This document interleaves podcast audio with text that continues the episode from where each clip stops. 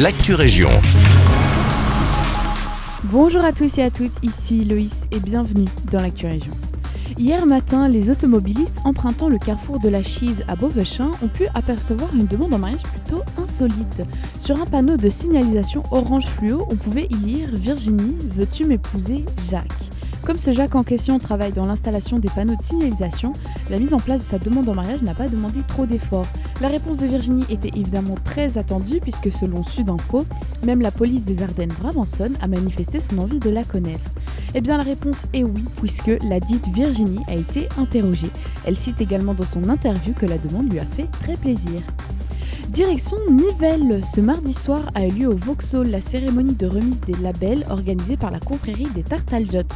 Cette dernière a comme tradition de remettre ses labels allant d'une à 5 étoiles à tous les établissements qui produisent cette spécialité purement nivelloise. La boulangerie populaire de Nivelles, le Champ du Pain, espère gagner sa cinquième étoile cette année. Une nouvelle annonce de la SNCB est sortie et ces dernières nous signalent une réduction des horaires dans les guichets d'une cinquantaine de gares belges, dont Nivelles, Braine-l'Alleud, Jean-Blou ou encore Oui, à partir du 1er mars. Les guichets ne seront plus qu'accessibles en matinée et fermés les week-ends pour certaines gares. Ces modifications d'horaire ne concernent pas l'assistance aux personnes à mobilité réduite qui reste accessible ainsi qu'aux salles d'attente. Pour plus d'informations, rendez-vous sur le site ou sur l'application de la SNCB.